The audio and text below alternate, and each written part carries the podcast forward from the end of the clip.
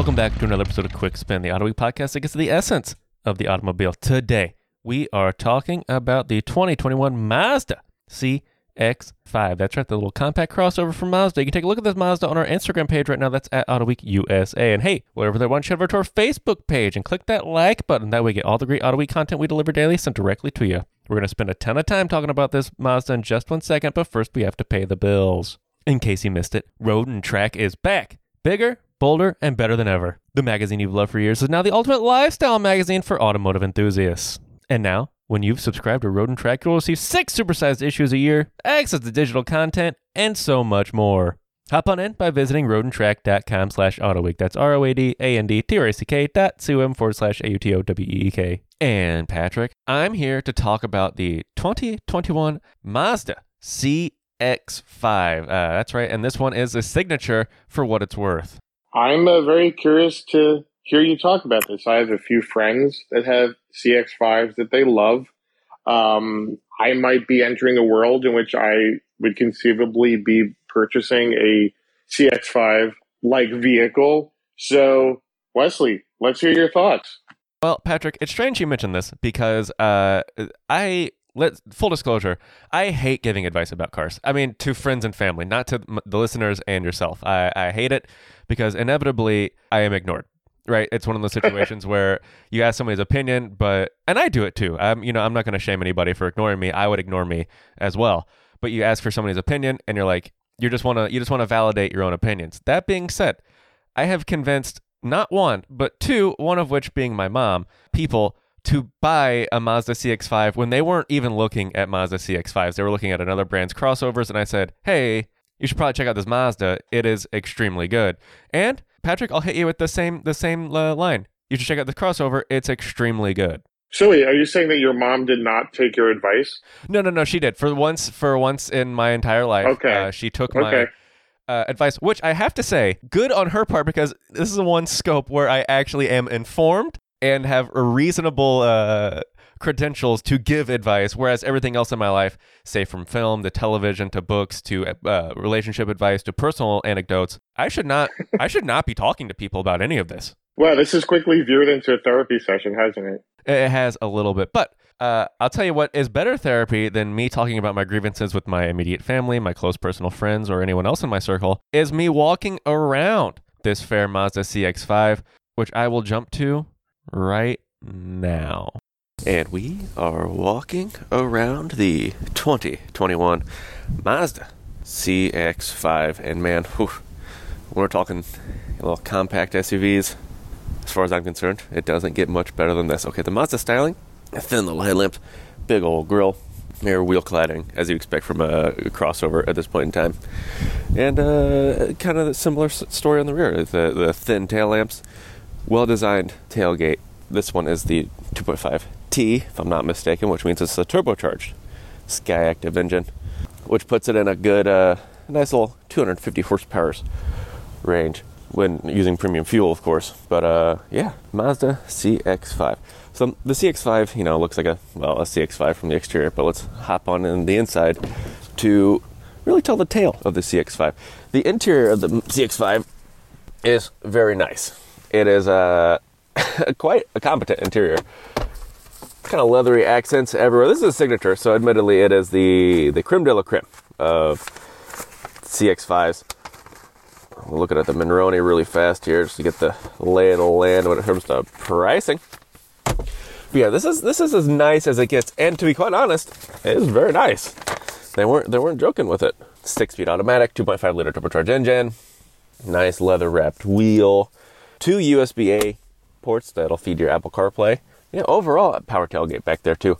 Overall, man, this is this this the signature has got a roof, a sunroof, and that's that's fine. Yeah, but yeah, the the interior on these Mazdas is just so competent and so nice.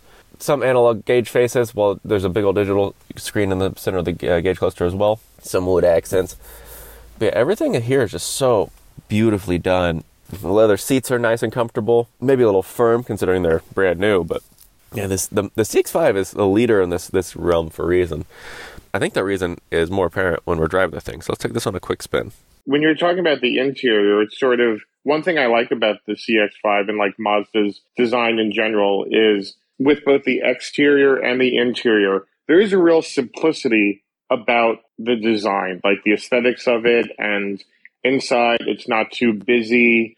It's like um the, you know they're they're not like they don't overdo anything and that's something i like a lot about the mazdas. But i'm sure that helps it feel more premium or upmarket right? Because minimalism not only saves you money when it comes to manufacturing stuff but also it's kind of uh it's always kind of highbrow at least from Yeah. my perspective. And the uh the engine choices for this it's either the turbo or the non-turbo they haven't there's there's no hybrid options yet or anything like that That's correct, and that's uh, I think maybe one of the downsides right now with Mazda is that the the the electrification side of things is a little bit lacking. But the the two, naturally aspirated 2.5 is good; it does a good job. But the turbocharged one is you know 250 horsepower in a compact crossover. That's very funny.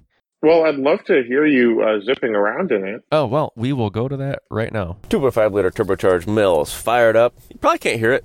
Uh, is it's it's quiet. Alrighty, let's let's back this out of my driveway.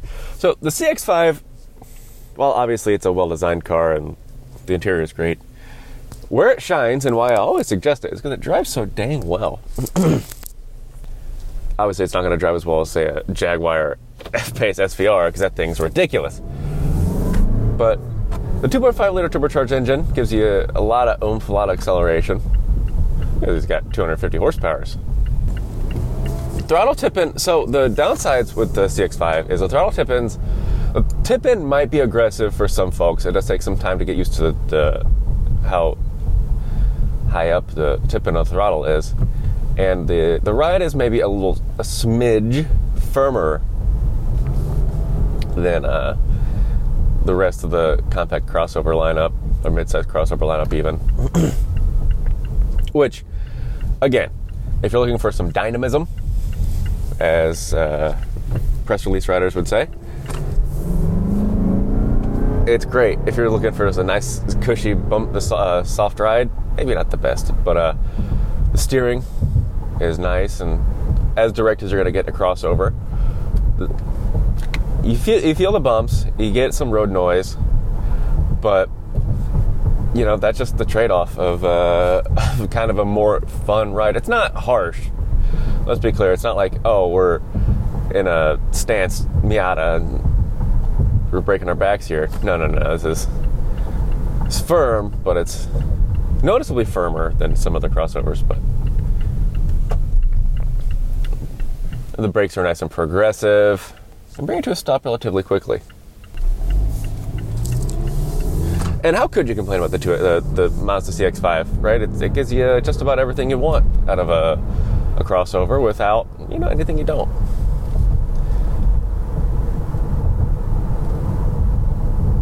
Yeah, this is this is when it comes to crossovers, this is just so good. But I think I've rambled on long enough. Let's head back to the studio. Road and Track is now fully loaded. Subscribe today at a special intro price of only 30 bucks a year, and we'll send you every supersized collectible volume of Road and Track magazine. Learn more about the reimagined lifestyle magazine for automotive enthusiasts at roadandtrack.com slash autoweek. But uh, going back a second to talk about the, the aggressive throttle tip-in, I actually talked with another automaker's uh, powertrain people about this because their car had a similar, you know, kind of throttle mapping. And I think this is but judging by what I gleaned from their from the conversation I had with this engineer, it's to kind of overcome the boost threshold that's uh, so that's not necessarily common, but is necessary with turbocharged engines. You, you get a more Mhm. aggressive throttle tip in, a more aggressive throttle map to kind of push you in the RPM range where the engine wants to be with the turbocharger, which, you know, it makes sense, but uh, and it keeps customers from complaining about boost lag, yeah, obviously conflating boost lag with a boost threshold. And, uh, you know, it's fine. I, I, you, you get used to it. You get used to it over. yeah while. i was gonna say it seems like something that you would get used to probably pretty quickly Yeah. but if you're jumping behind the wheel for the first time you might be like oh going back a little bit more towards the driving dynamics, I don't know if they're short of, you know, that like your AMG you just drove. I don't know if there are any better, like, I hate to say entry level, but low priced, low uh, low cost crossovers that have a better set of driving dynamics than the CX5, which I have to say that is one of the things I always hit on people when I'm talking about this car is it drives so well. It's the steering is sharp and light. Uh, the brakes feel nice and progressive, and the you know it just feels good on the road. So this is kind of getting towards my own question about like again like as someone who would be considering buying a vehicle like this and i feel like it ties into you know when you when you ask about what's the fundamental thing about you know this vehicle like you do on every episode of quick spin and i guess that's what's interesting to me is this idea that you know it's such a beyond insanely crazy competitive set i mean everyone makes a vehicle that's somewhat in this, you know, size, configuration, whatever, kind of like compact to mid-size SUV.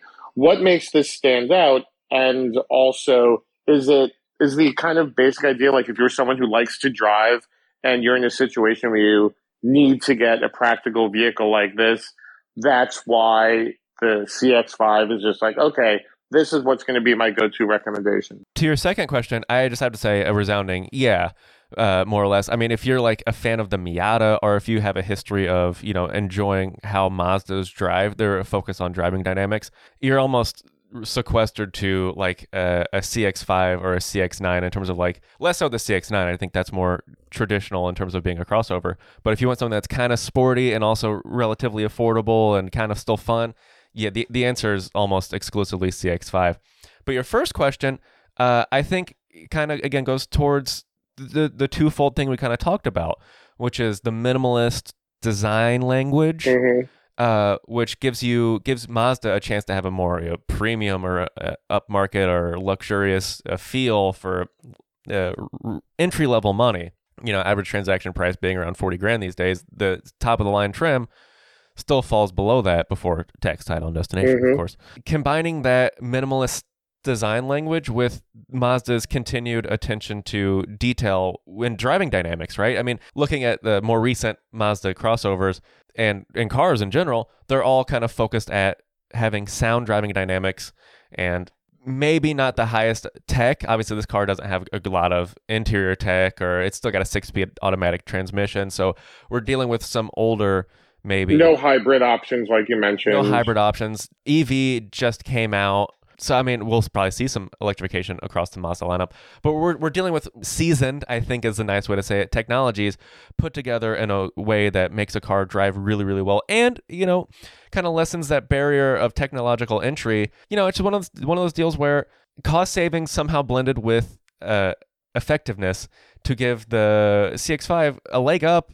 dynamically and aesthetically. It's it's one of the, it's a it's an odd it's an odd situation, but somehow it works. It works. It works. Um, well, you, you sold me, Wesley. Um, you know, I think that uh, no doubt when I'm uh, out there looking for something like this, I'm going to definitely uh, if if if Mazda is not able to provide me with the car to test, I might head to the dealer and uh, take a quick spin with them. And hey, why don't you head over to Wren's Mazdas? We have a whole selection of new and used products. Obviously, the, the chip shortage right now is affecting our inventory, but we do have a large selection of lightly used and certified pre-owned Mazda vehicles for uh, for your uh, perusing. Well, see. Like I always say, you're the kind of guy that if you owned a car dealership, you would certainly do your own commercials. that is true, and they would not be good. But that being said, Patrick, I think this is a good place to put a pin in it for today. Thank you for asking the hard hitting questions. And thank you, listeners, for listening to this. I hope you enjoyed it. If you did, please head over to the Apple Podcast Store and drop us a five star review. I know some of you guys are doing it, but please do it. I'll give you a shout out. It'll be fun. Everybody will have a great time. And while you're cruising the internet super highway, why don't you head over to our Facebook page, click that like button. That way, get all the great Week content we deliver daily sent directly to your feed. And I know I say this at the end of every episode, but I do mean it. Without your listenership, none of this would be possible. So thank you for listening.